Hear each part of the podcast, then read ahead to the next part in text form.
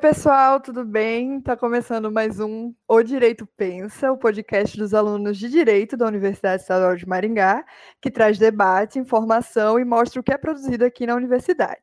Estamos num episódio muito especial, pelo menos para mim, acredito para quem está ouvindo também, que é o episódio da docência esses profissionais incríveis que formam todos os outros que a gente pretende apresentar aqui, que a gente espera se tornar um dia, né? Então agora a gente vai apresentar os nossos convidados especiais. Já queria agradecer por terem aceitado esse convite.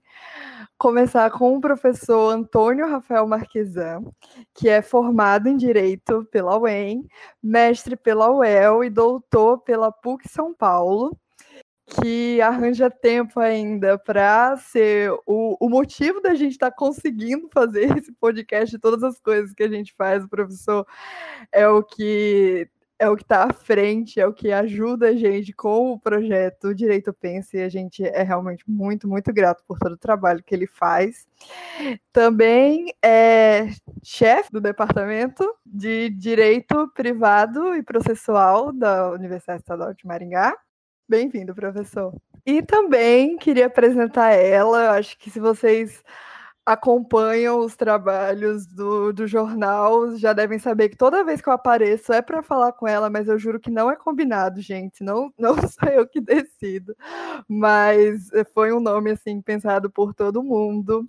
Professora Gisele Mendes de Carvalho também é formada pela UEM, é, mestre pela UEM, doutora e fez pós-doutorado também pela Universidade, na Universidade de Saragoça, na Espanha.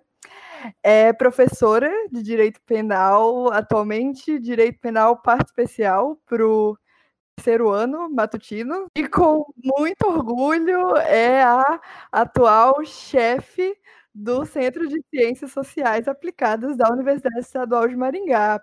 Professores, eu queria que vocês nos contassem um pouco das histórias de vocês, quando vocês se formaram, como foi o processo de escolha até chegar na carreira que vocês exercem hoje. Professor Rafael, acho que pode começar. Pode. Eu que agradeço o, convite, né, para esse episódio tão especial que é sobre docência. É, eu estou muito honrado em vocês terem pensado no meu nome em 94, pro, eu trabalhava no escritório de advocacia e eu estava pensando em, em aprimorar o conhecimento para continuar advogando, né? Nunca pensei na docência como uma opção, como uma carreira, assim. Não, nunca passou pela minha cabeça isso.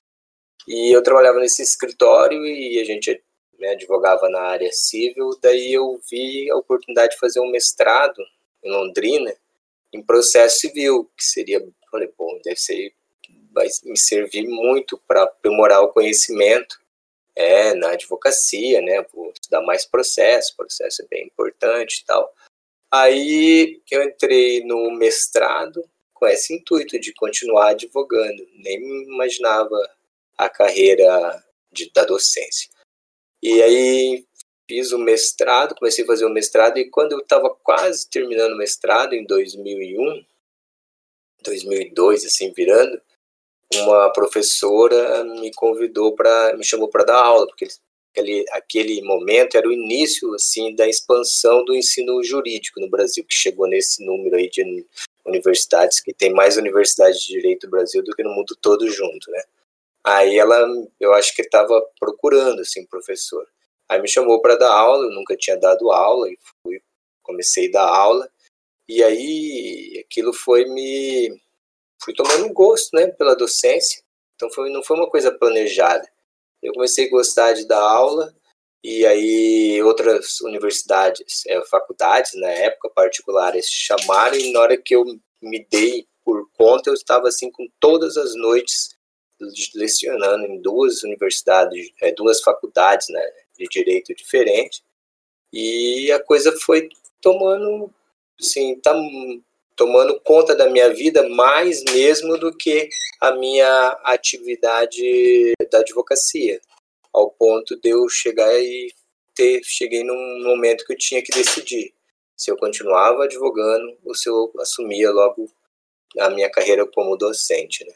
E aí eu optei pela docência, porque era o que eu mais gostava de fazer. e hoje eu sou 100% do tempo docente. Então foi assim, foi uma coisa meio que não plane... meio não, foi totalmente não planejado, aconteceu de forma muito espontânea. Nossa, professor, eu não imaginava. Eu achava que você já tinha, assim, nascido querendo ser professor. Porque é muito natural, assim, você dando aula, parece muito que é, assim, o que você nasceu para fazer. Então, que bom que terminou no lugar certo. Com certeza. E você, professora Gisele, como foi esse processo de escolha? Como é que foi isso aí? Então, Rafa, é diferente do Rafael, porque realmente foi desde que eu nasci, né? Eu, desde pequenininha, ficava fascinada com as minhas professoras, desde o prézinho que chamava, né, o maternal. E também por minha mãe ser professora, Rafa e Rafael, e meu pai magistrado. Então, é uma junção das duas coisas, né? É, desde criancinha, meu pai sempre estudando direito, claro que ele não nasceu assim, ele lutou muito para chegar até a magistratura, é juiz de trabalho, e eu acompanhei todo aquele processo intenso de estudos, né? Eu não via meus meus, meu pai no fim de semana, minha mãe sempre cuidando da gente para que ele pudesse estudar. E finalmente, quando eu tinha sete anos de idade, ele foi aprovado. Tanto que eu sou mineira e fui exportada aqui para o Paraná por força do concurso dele. Minha mãe, professora, né, integral ali, sempre lutando muito é, na, na, escola pública. E aí isso foi me fascinando. O direito eu fui levada a fazer por influência dele, né, e também da, da Érica, que é minha irmã mais velha, como você colocou. E depois a docência a gente foi escolhendo ao longo da, da, da, graduação, Rafa, acho que também você vai conversar sobre isso, ou seja, com os projetos de pesquisa, a influência dos nossos orientadores, nós somos orientadas pelo professor Sérgio Prado, que é um grande expoente do direito penal, aposentado aqui da UEM, né? Então, essa influência a gente vê ali no professor, um espelhamento que a gente gostaria de ser, e também em casa, né, influência da minha mãe e do meu pai, foi fazendo com que fosse natural continuar estudando direito e não partir para as carreiras mais práticas. Né? Eu nunca fiz concurso público para as outras áreas, fiz diretamente da universidade, primeiro como professora temporária e depois como professora efetiva. Mas é um, um, conjunto de escolhas que vão acontecendo também por força das circunstâncias, das influências das outras pessoas. Não me vejo fazendo outra coisa, nunca me vi, né? Então ainda bem que deu certo. Nossa, deu muito certo, meu Deus. Queria saber quais são hoje as principais funções que você é, desempenha, as principais atividades que você desempenha. Rafa, a vida do docente, e o Rafael sabe disso também, ela é uma vida que não tem horários, não é?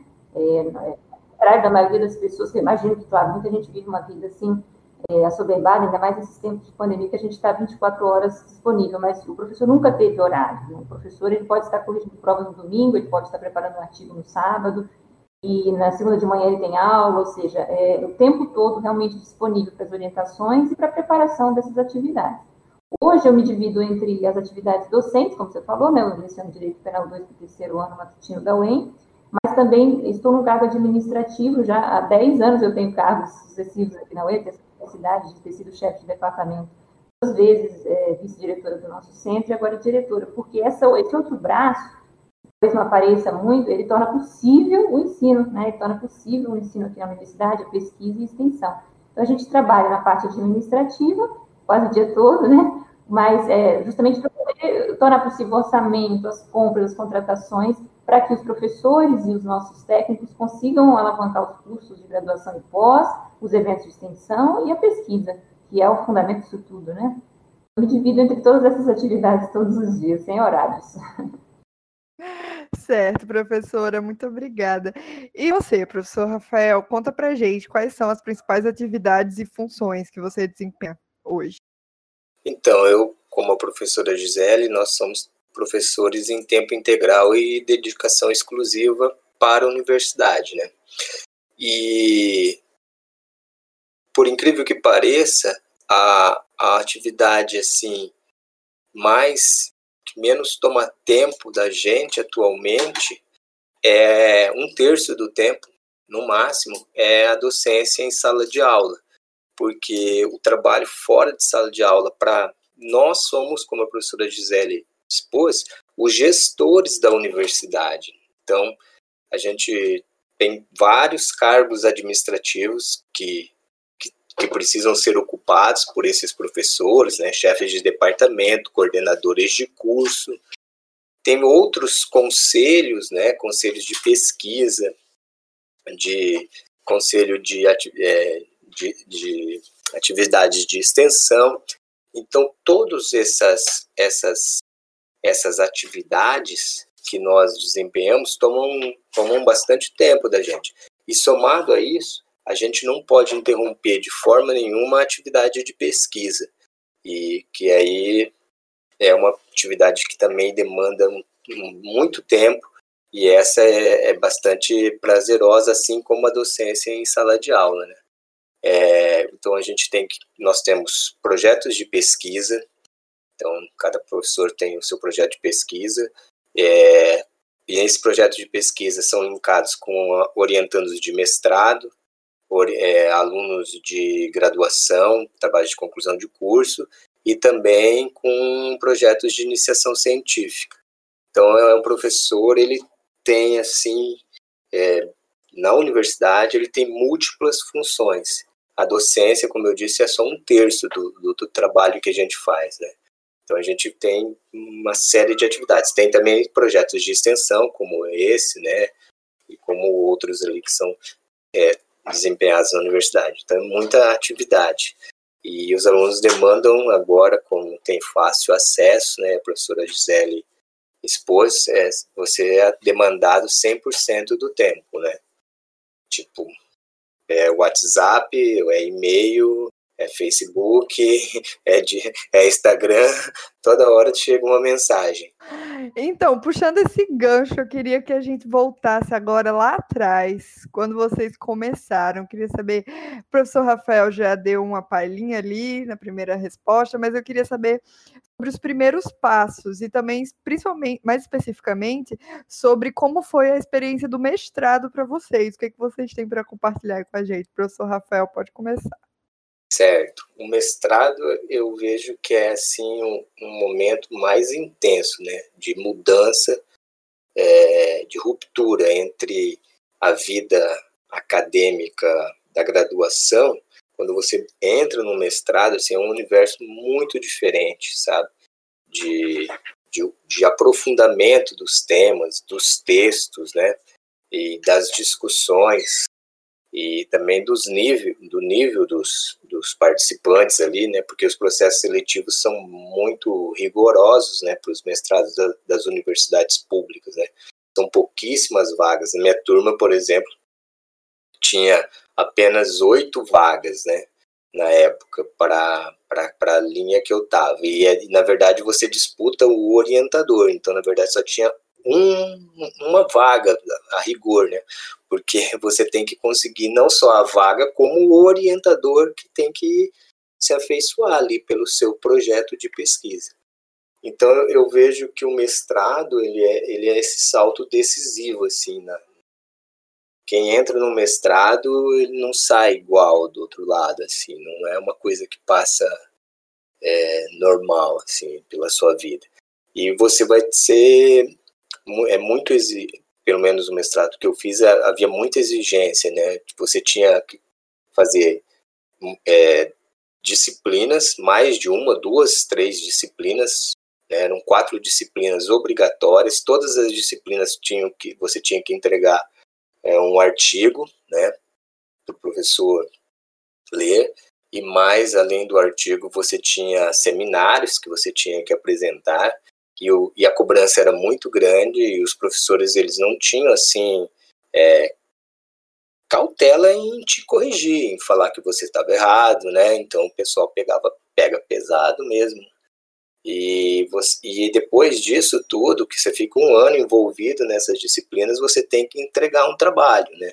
Escrever uma dissertação, que é o mais difícil ainda, que é um trabalho totalmente solitário, né, que você fica ali, você, o computador, os livros, escrevendo, eventualmente tem um contato com o orientador e tem que desenvolver esse trabalho e quando você acha que tá legal a coisa, você manda para ele, ele devolve, você tem que refazer tudo. É, e aí você chega com um trabalho que você acha que tá bom, chega numa banca de qualificação, que é uma pré-qualificação que você já está quase né, vislumbrando ali a defesa em, em dois, três meses, aí a banca vai e coloca um monte de, de, de questões que você precisa resolver no seu trabalho, que não está claro, que você, às vezes, né, E é, são momentos que você vai passando por situações de desespero mesmo. Será que eu vou conseguir? Será que eu vou conseguir terminar? E aí você acaba conseguindo terminar, né? Você chega no momento que a coisa está pronta para ser entregue ali. E aí você passa por uma banca que você apanha bastante durante duas, três horas, né, de questionamento, mas você sobrevive no final para mim deu certo. E eu achei, é, eu achei que o mestrado ele foi uma experiência bem, bem de muito crescimento, assim. Eu entrei um, uma pessoa assim e saí outro muito mais, como se eu tivesse vivido assim 10 anos de, de, de, de, de universidade, sabe? que eu não vivi, o que eu não, não aprofundei nos cinco ali, naqueles dois anos, eu parece que me transformei, porque foi bem intenso o processo. A gente é um pouco mais, vamos dizer assim, mais condescendente, porque sabe que vocês estão num momento ainda de transição, de se encontrar, saber se é realmente aquilo. Entram muito novos no curso, né? Não sabe, é, será que é isso mesmo que eu quero fazer? Aí já no mestrado você já está com um caminho decidido, né? Então você tem que focar mesmo. E os professores não, não, não podem, é, porque a exigência em cima né, da CAPES é muito grande, né, de produção, de resultado, entendeu? Senão o programa fecha. E por causa disso, você vai essa pressão vai sendo distribuída para todos. Professora, rapidinho, eu já vou lhe perguntar mais sobre a sua experiência no mestrado, mas antes, era uma pergunta que eu devia ter feito e eu acabei esquecendo. É sobre a pós-graduação lato senso e estrito senso. Eu acho que tem muita gente que está ouvindo a gente agora que não tem é, tanta experiência, tanto conhecimento sobre isso. Eu queria que você dissesse para a gente quais as diferenças entre as duas e a importância de cada uma, um pouquinho antes da gente chegar no mestrado. Rafa, muito, muito legal a sua pergunta. Como o Rafael estava contando, né, é um outro grau, né? Nós passamos a subida de um degrau que é talvez mais impactante do que o doutorado, que nós vamos conversar daqui a pouco.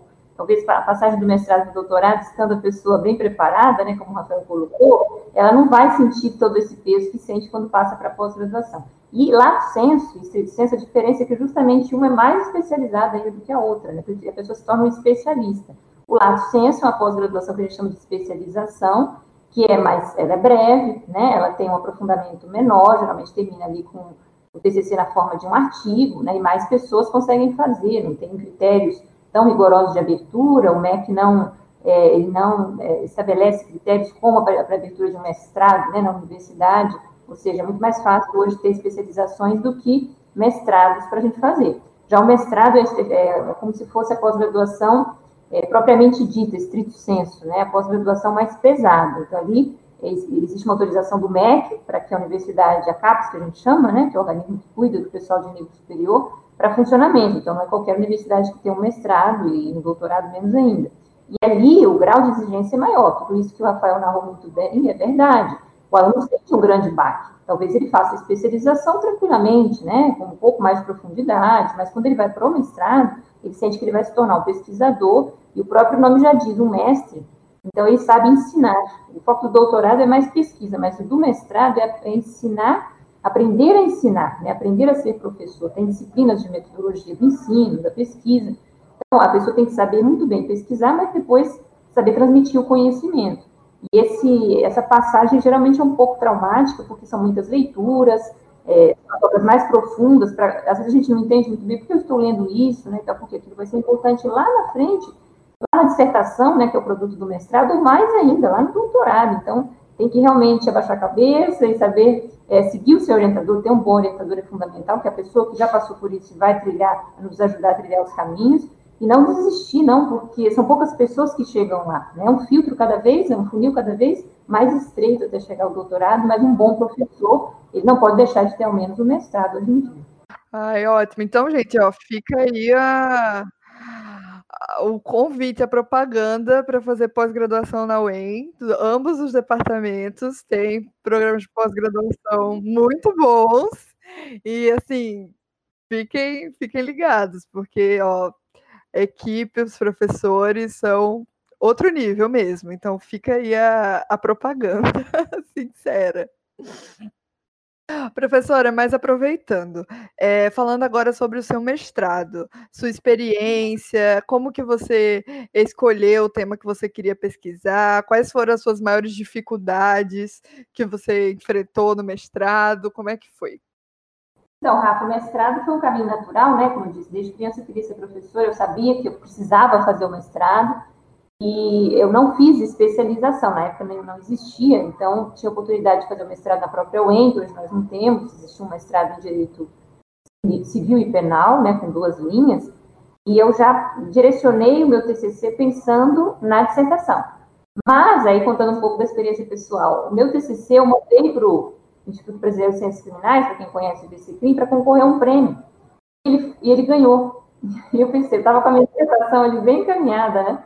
E aí a gente pensa, todo lado, tudo tem um lado bom e um lado ruim. Eu fiquei super feliz, eu, inclusive a publicação, que eu tinha, eu tinha 21 anos, né? Fiquei super feliz. Meu primeiro livro, mas ao mesmo tempo eu pensei, nossa, né, meu orientador falou, bom, você pensa em outro tema, tá? Sei, já foi, né?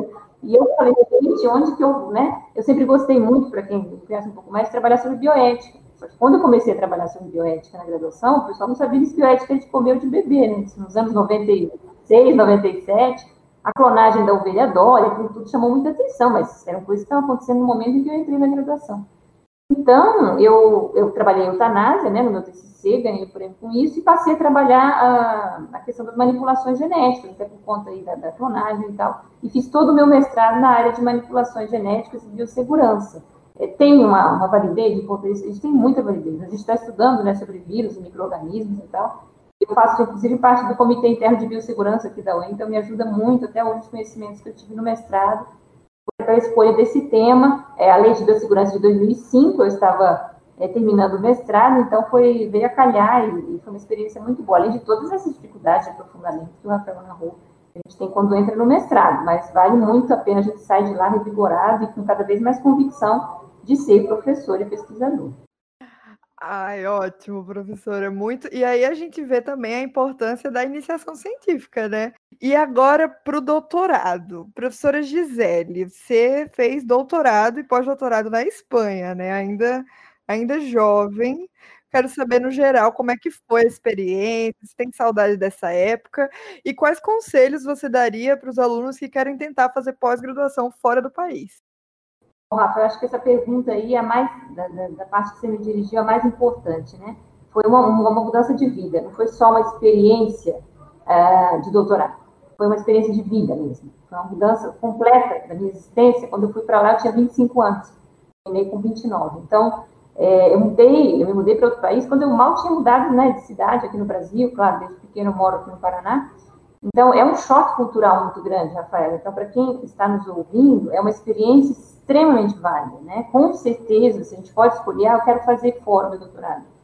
É, vale a pena. Claro, é importante conseguir um subsídio, né? Eu tinha a bolsa do Banco Santander, para quem não sabe, é, essas instituições é, financeiras, enfim, organismos internacionais, têm muitas bolsas para estrangeiros na Europa, é, mais do que o próprio Brasil, para que o brasileiro saia, porque as bolsas da CAP são muito raras, eu consegui uma bolsa do Banco Santander, da própria Espanha, para latino-americanos. Na época eram poucas bolsas, uma na área das ciências sociais aplicadas, outra na área de, da saúde, da, da, das exatas, e era uma bolsa, uma bolsa para cada área, né? eram cinco áreas.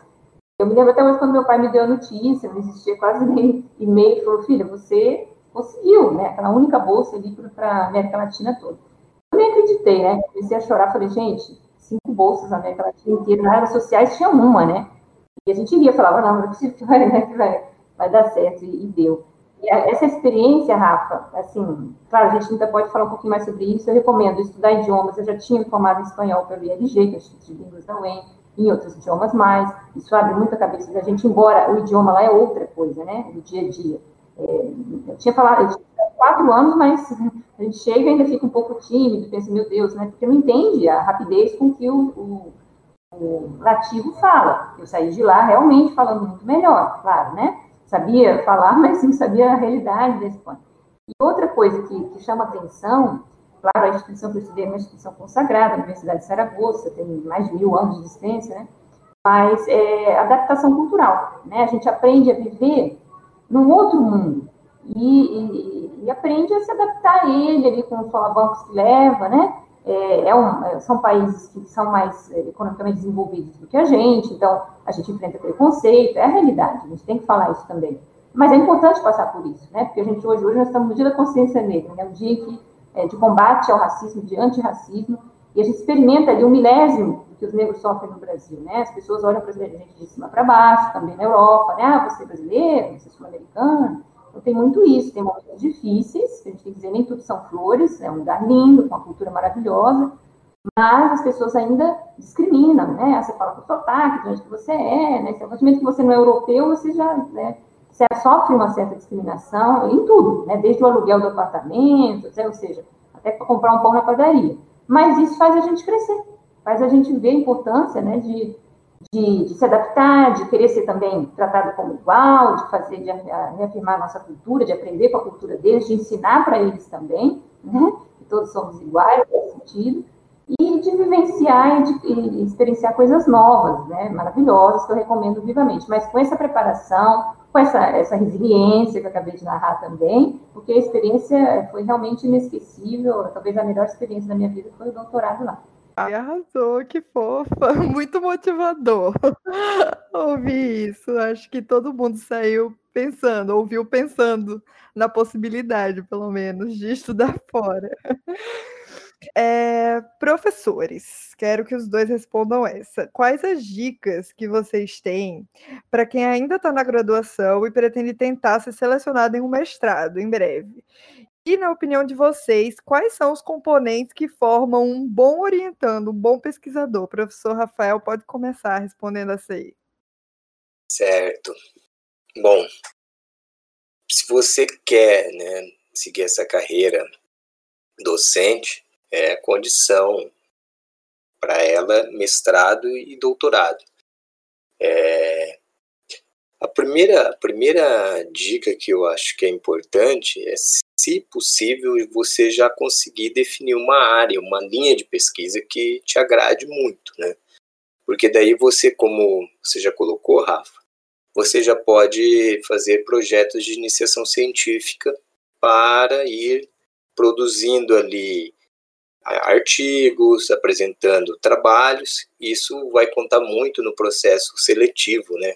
Porque daí o, quando você chegar ali na fase final do processo seletivo, que é a análise ali dos títulos, né, todos são recém-formados, né? pouca gente tem, tem, tem produção científica, não se espera muito, mas se espera, hoje em dia, se espera que no mínimo um projeto ou dois de iniciação científica, melhor se for com bolsa, né? Projetos de iniciação científica com bolsa, você tenha feito.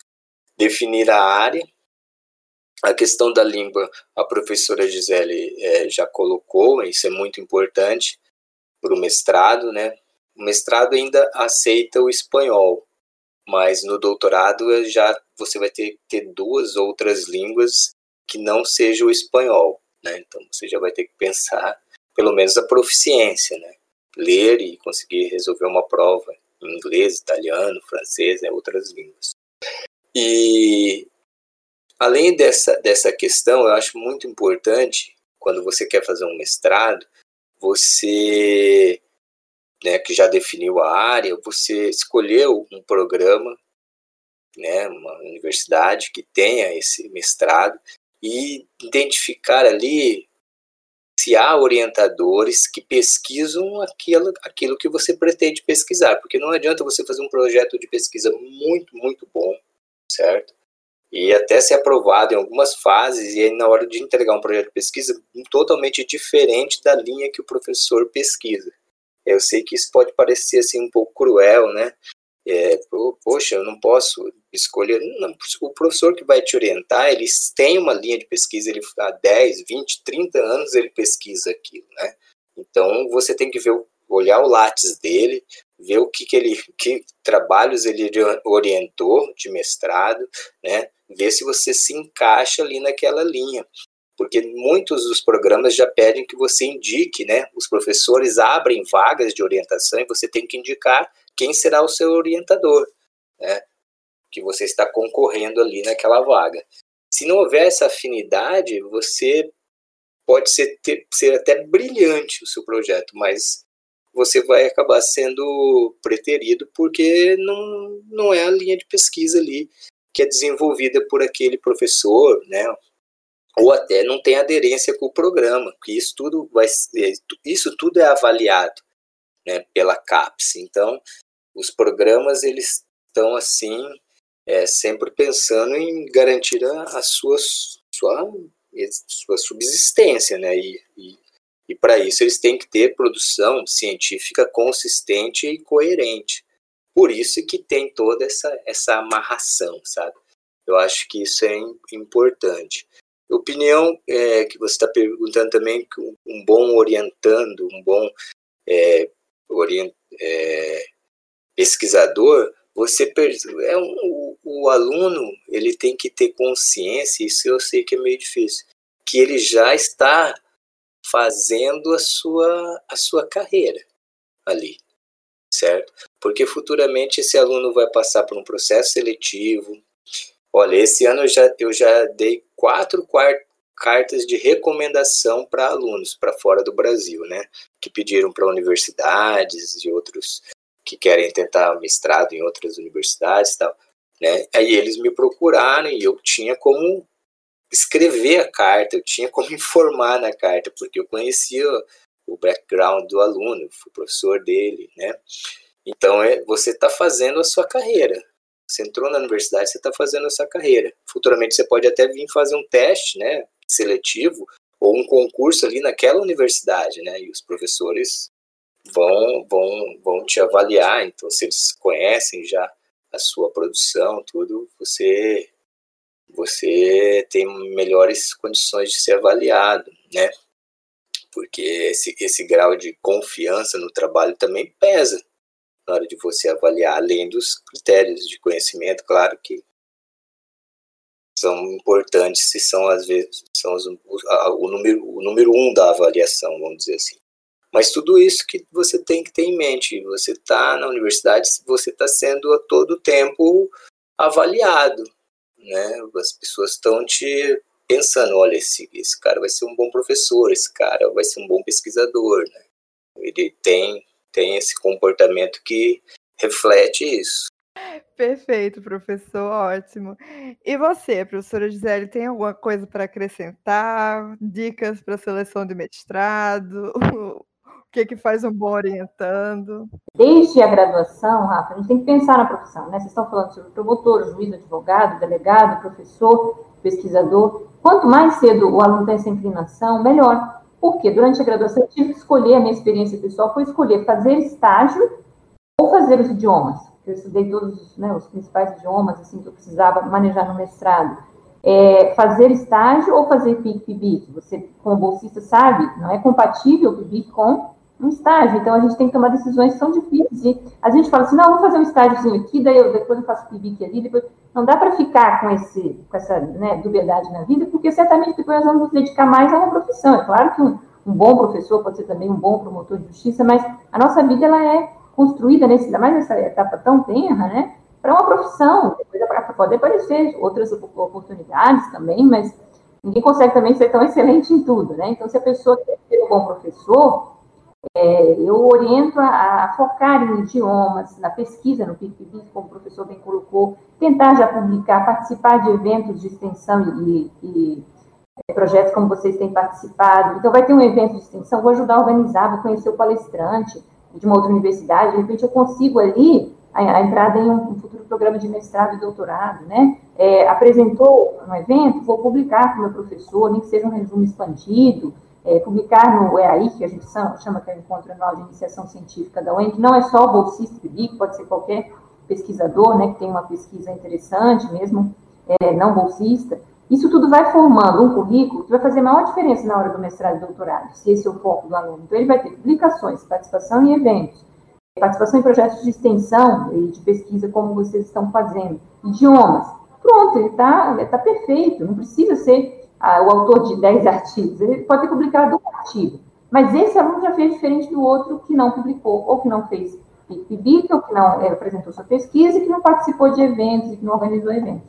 Esse aluno vai ter um diferencial e certamente ele sai na frente na hora da, da competição por uma vaga de mestrado e de doutorado. Tá bom saber. Então, anotem aí, pessoal, que eu estou anotando.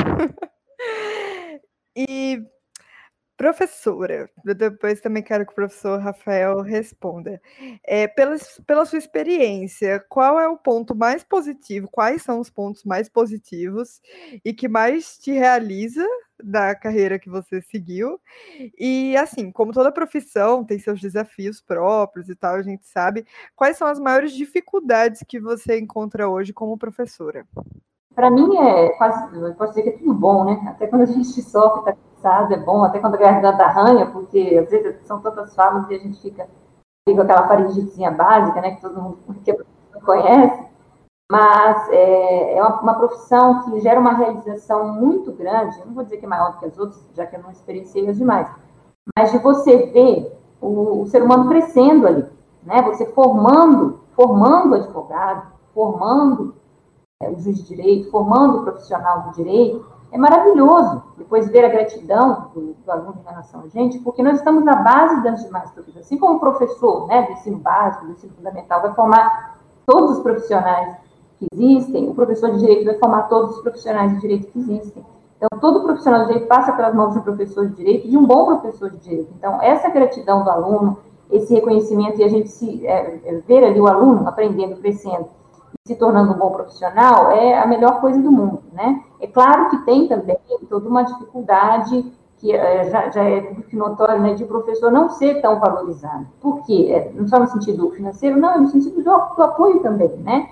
Da, do, de as instituições acreditarem, né, principalmente ah, os governos, em que a educação, a educação superior, mas toda ela, é que vai conseguir realmente fazer com que a gente não precise investir falando do penal, em presídios, né, em responsabilização de egresso. Por quê? Porque o ser humano teve uma boa formação desde é, o ensino básico fundamental, teve oportunidade do ensino superior, ele não, não vai ter contato com esses outros sistemas que são tão caros, né, que são tão onerosos para o Estado. Então, o Estado precisa entender que investindo em educação, investindo no ensino superior de qualidade, é, e ao Estado cabe essa função, ainda que a iniciativa privada também faça muito bem, né, a gente sabe que tem excelentes escolas e universidades privadas, mas elas, é, elas estão junto, né, paralelamente a uma tarefa que o Estado nunca vai deixar é, de ter. Então, é, esse, esse não reconhecimento, as pessoas pensarem, ah, mas professor não, não quero que meu filho seja professor, quero que meu filho seja é, ministro do STF. Só que o ministro do STF teve um professor, ué,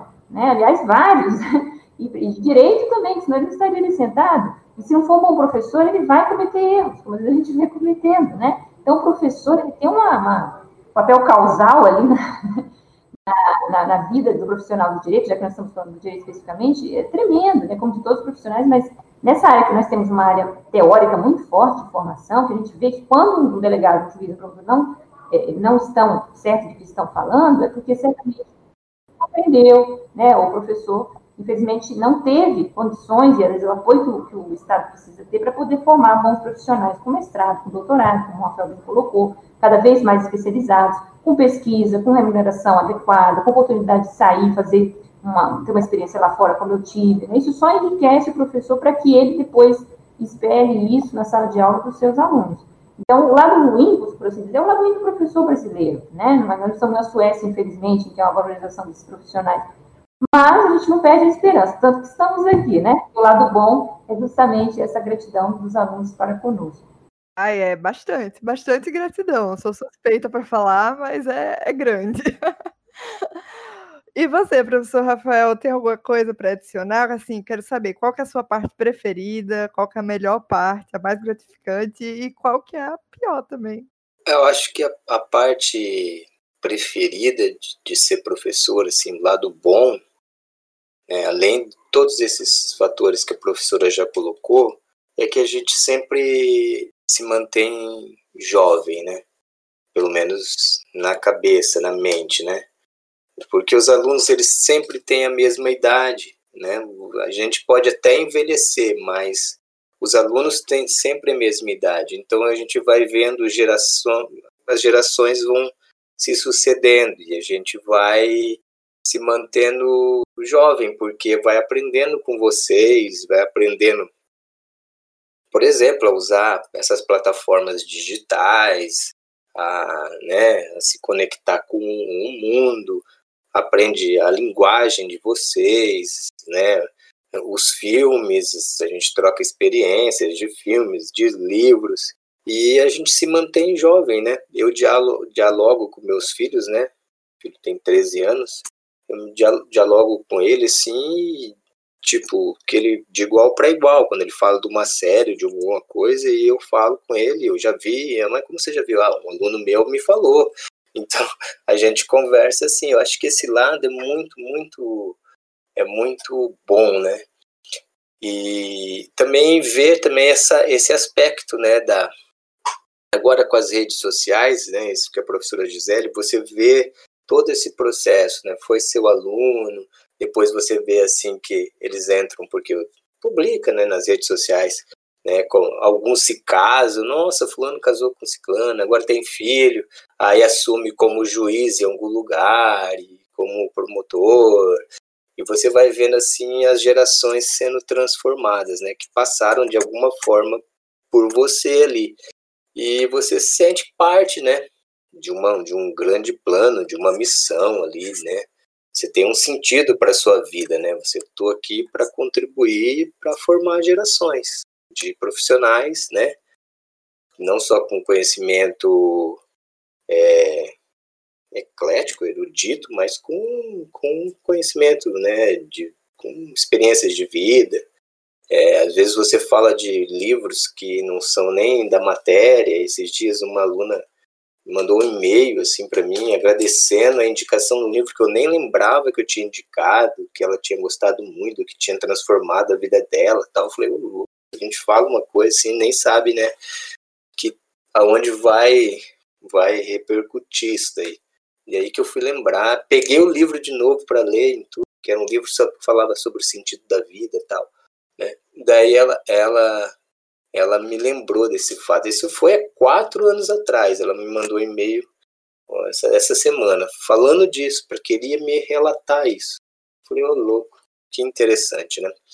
Então esse é o lado bom. O lado ruim é, é que a gente está sofrendo as instituições de ensino superior como um todo, os professores como um todo, mas vou falar da minha experiência, porque eu não conheço as outras, né?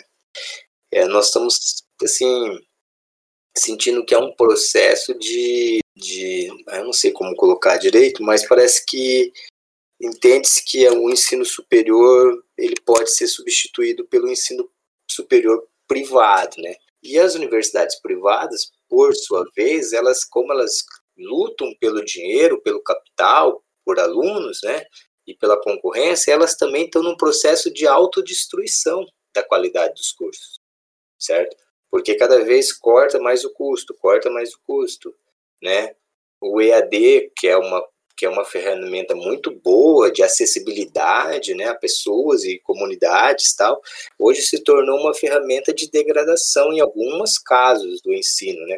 Você teve salas com 200, 300 alunos, né, numa mesma turma para um professor, tem a produção da prova é terceirizada, a correção é outro que faz, entendeu? E as aulas são gravadas, tudo porque para diminuir custos, né?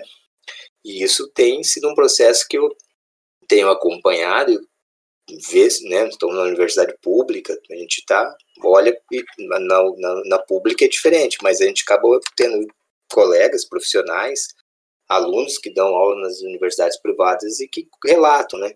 Então esse é um processo autodestrutivo.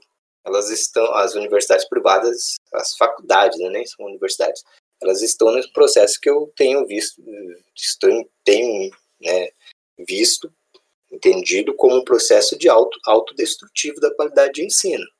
Né? E e o desinteresse dos alunos pelos cursos, então o índice de invasão, de evasão de universidades privadas e de cursos de EAD é altíssimo, altíssimo, né? Esses dias eu estava conversando com um colega, ele falou assim, a turma está com quatro alunos. é, entendeu? Por quê? Porque hum, a pessoa desiste, né? Quando, conforme vai caindo a qualidade. Mas esse é o, é o lado que eu acho que está mais tenso, assim, da profissão no momento, né? essa ideia de que se a gente migrar por um sistema diferente, privado, porque a universidade pública ela oferece condições para o professor desenvolver pesquisa, oferece condições para o professor orientar alunos, oferece condições boas de trabalho, você não fica sobrecarregado com muitas horas em sala de aula, né? Você tem igual igual qualidade de tempo para desenvolver pesquisa. Isso é muito importante. Se um professor não puder desenvolver pesquisa, é como se fosse um pássaro com uma asa só da docente, sabe?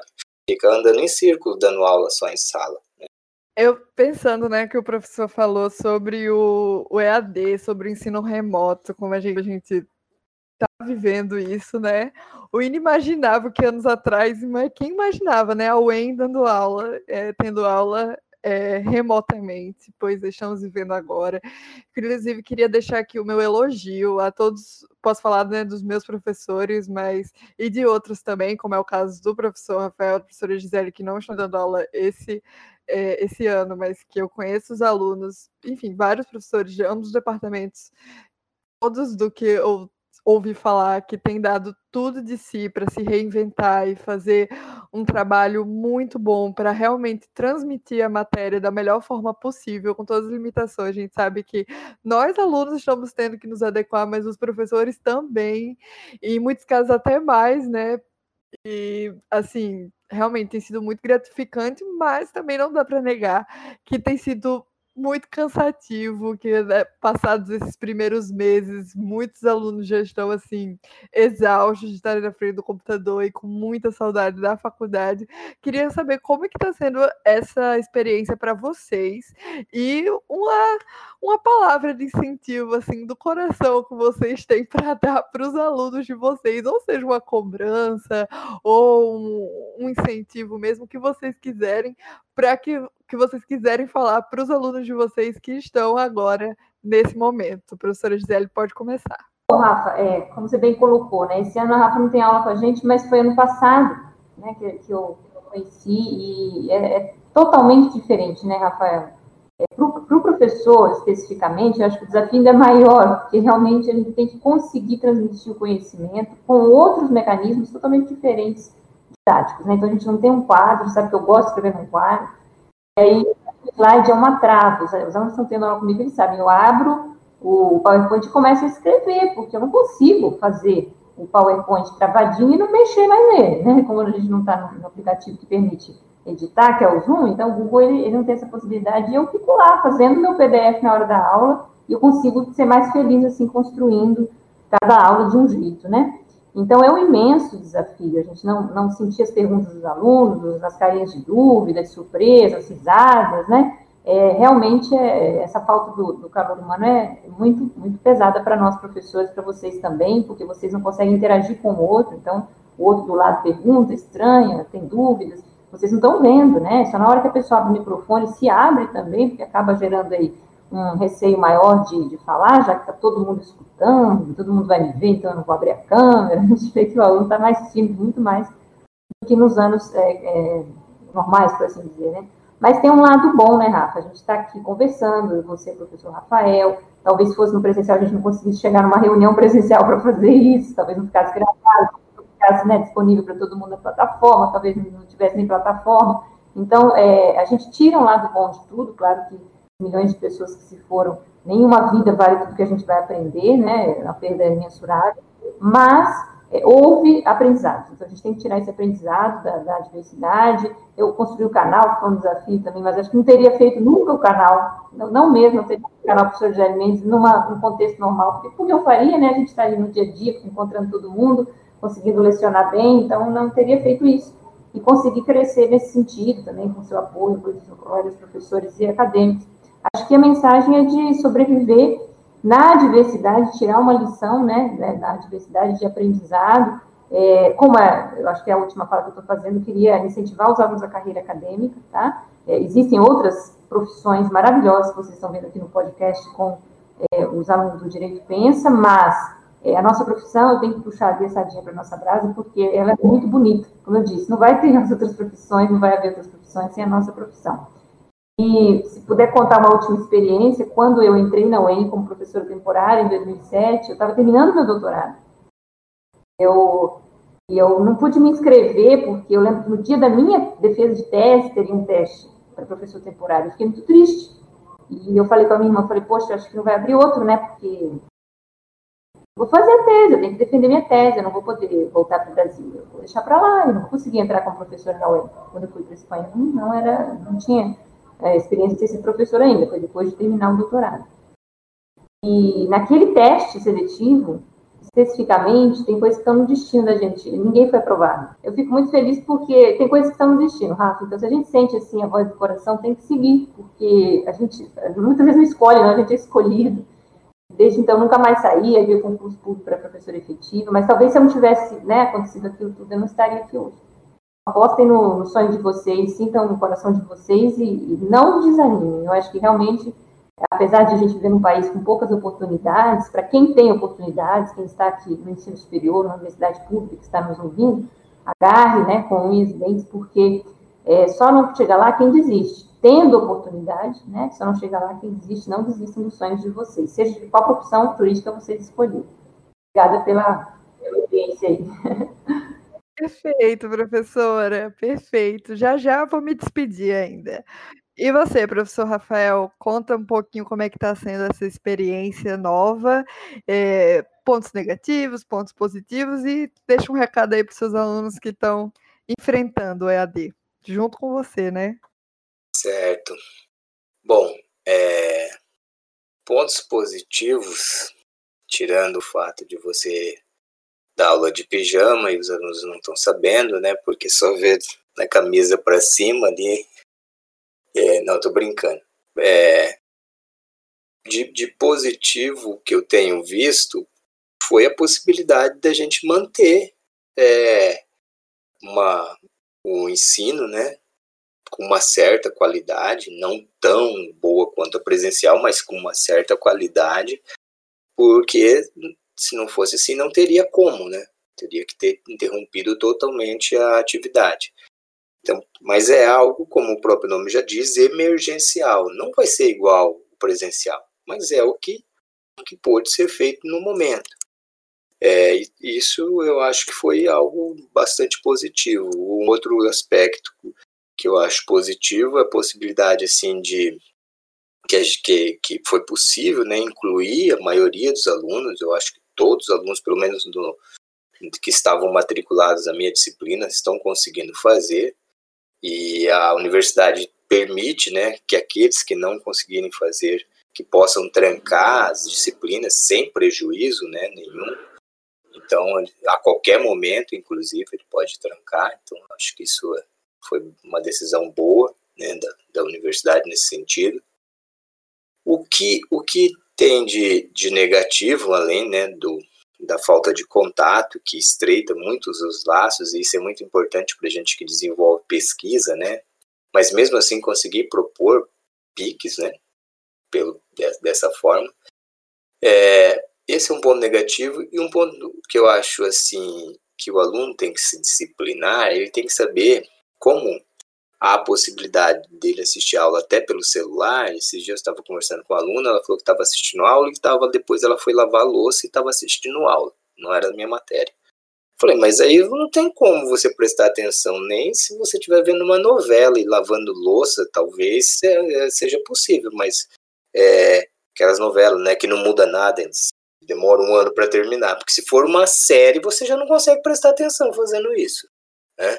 Então você tem que ter um espaço, uma disciplina, você tem que sentar, abrir um caderno, né? abrir o livro, pegar, eu mando um roteiro antes, já que eu não vou escrever no quadro, né, para eles abrirem e completando o roteiro e eu vou também adicionando as informações que nem a professora Gisele falou, vou descrevendo com o mouse e porque eu também uso bastante o quadro.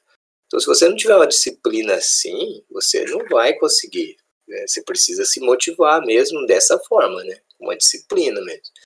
Senão, porque é muito cômodo, você liga lá e vai. Aí o WhatsApp, se você está com outro monitor, outro dispositivo, já vem uma mensagem, já, começa a olhar no WhatsApp, já abre a internet. Na hora que vê, tá lavando louça, né? Aí, pô, aí não tem como competir, né? Ter qualidade desse jeito. Então tem que, tem que ter disciplina mesmo, sentar e focar. Vai passar, né? Eu acho que a gente termina esse ano assim, mas no ano que vem a gente já começa, né? Já vai ter vacina. É. A única coisa que me deixa assim, muito triste é, e a gente vai ter que pensar nisso quando retornar, são com os calouros, né? Você imagina você começar uma universidade assim, você entrou na universidade e não saiu de casa, né? Nunca pisou, né?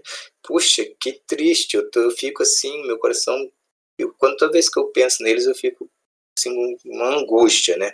A gente tem que pensar em alguma coisa quando começar o ano, uma festa, uma celebração, lá na frente daquele bloco, alguma coisa nesse sentido. Nossa, com certeza. Meu Deus, eu acho que o pior mesmo é para os calouros, porque toda solidariedade para eles, porque o primeiro ano é o melhor de todos, assim, você vai descobrindo tudo, a universidade, passar isso dentro de casa. Não, a gente vai ter que pensar em um jeito de compensar os bichinhos, porque pelo amor de Deus. Gente, eu tenho uma última pergunta já para encerrar, que a gente está, né, passou do tempo, mas essa pergunta a gente está fazendo para todos os convidados e eu não queria deixar, não podia deixar de ouvir a resposta de vocês. É, eu queria saber se vocês tivessem um conselho para dar para você mesmo na sua época de, de direito em, de graduando. O que que você daria? O que que você, se você pudesse dizer alguma coisa para Gisele do é, bacharel, professor Rafael, se pudesse dizer alguma coisa, o que, que vocês diriam? Professora Gisele, pode começar. Rafa, olha, é, eu considero que como eu, eu, tinha muito claro o que eu queria, eu consegui trilhar um caminho é, bem pensado e planejado, né, com os projetos de iniciação científica e os idiomas, foi a opção que eu fiz na época. Mas eu sempre falo para os meus alunos, no primeiro dia de aula, no terceiro ano, vocês só têm agora para estudar tudo e com a profundidade que vocês quiserem. Então, vocês vão passar o ano inteiro estudando tributário, o ano inteiro estudando penal 2, o ano inteiro estudando introdução ao processo civil. Quando vocês forem fazer o cursinho, seja lá o que for, ou mesmo mestrado, tudo isso vai ser visto assim, ó, muito rapidamente. Vocês já vão ter que saber tudo isso. Onde for, seja uma pós-graduação, seja no, no cursinho preparatório para uma carreira jurídica, seja no, no, mestrado. Não vai se começar novamente do zero a ver o processo civil, penal, o ambiental, ou seja, você tem que aproveitar agora. Está tendo aula, estuda bastante, leia um livro além do que o professor fala em sala de aula. Né? O professor pode ser muito bom, mas eu vou abrir o um livro, eu vou comprar o meu livro de direito ambiental, eu vou estudar, eu vou estudar é, mais o penal do que a professora Gisele ensina, porque é a oportunidade de tempo que vocês estão tendo. São cinco anos. Nunca mais vocês vão ver essas disciplinas com esse tempo todo, com essa profundidade toda, com essa oportunidade de aprendizado. E o que eu estou falando vai ser útil para sempre. Ainda que a pessoa queira focar e se especializar, como nós fizemos o Rafael, né, hoje já somos especialistas. Mas quem vai fazer um concurso para promotor ou juiz, precisa estar sempre atualizado em tudo, no direito empresarial, no processo civil, no processo penal, porque uma hora ele muda de comarca ali, né? Então é a oportunidade da vida, para depois no, no, futuro dizer, olha, mas isso eu não vi bem na faculdade, ah, isso eu não vi, não, o professor talvez não corresponda às suas expectativas, compre um bom livro, estude bastante, você vai gostar. E é, é uma oportunidade de ter uma base sólida e mais generalizada. Daí para frente, tu acaba tendo menos tempo, ficando mais especializado. Então, é a dica que eu dou para vocês, acadêmico. Guardaram aí, né, pessoal? Professor Rafael, sua vez. Se você pudesse falar alguma coisa para você mesmo, o que, que você diria? É, então, a professora Gisele ali deu as grandes dicas, né? De estudar nos livros, eu acho uma, uma grande dica. Mas eu, eu pensei, eu pensei uma coisa que eu perdi muito e que eu poderia ter aproveitado e essa é a dica que eu gostaria de dar. Explore mais a universidade, para além do curso de direito. A UEM tem um escritório de cooperação internacional. A UEM tem é, siga todas as, as páginas que a UEM tiver na universidade, sabe? Páginas da, da Pró-Reitoria de Extensão, Pró-Reitoria de Pesquisa, porque volta e meia eles estão divulgando editais, que você pode participar de projetos fora do Brasil. Então tem muita coisa na UEM, mas muita coisa. Em outros cursos, bolsas, capacitação, para, sabe, pro, programa Paraná Fala Inglês, tem tanta coisa nessa universidade. Se eu pudesse dar uma dica para mim, é volta e olha tudo que esse sai sai do D34, né, do, dos muros do direito ali, vai olhar as disciplinas em outros cursos, que às vezes tem uma disciplina lá no, sei lá, no, em história que, que você pode fazer e é interessante, até para seu mestrado, entendeu? Eu acho que isso que eu, eu perdi. Eu fiquei só vivendo o curso de direito, eu perdi todo aquele, aquele universo né, de, enorme que a universidade oferece eu não explorei. Então essa seria a dica. Explore a universidade, conheça a universidade, né? Siga a universidade nas diversas páginas que ela tem, que você vai encontrar bastante coisa legal. Perfeito. Então, queria poder conversar mais. Certeza que vocês ainda tinham muito mais para falar, mas nós temos que terminar por aqui. Foi um prazer conversar com vocês, matar um pouco da saudade dos dois. E Bom, terminamos por aqui, pessoal. Espero que vocês tenham gostado. Queria agradecer de novo a professora Gisele, a professora Marquesa, não só por ter aceitado o convite, mas também por serem essas duas inspirações que tocam e deixam um pouquinho de si em todos os seus alunos, com certeza. É, vocês vão ter alunos que vão se tornar professores e inspirados em vocês. Então, queria externar aqui o meu muito obrigada. Ótimo. E é isso, pessoal. Fiquem ligados, teremos outros episódios. Espero que vocês tenham gostado. Sigam o Direito Pensa, compartilhem e fiquem ligados que tem muita coisa boa vindo por aí. Sou a Rafaela Lima, sempre um prazer conversar com vocês e tchau, tchau. Até a próxima.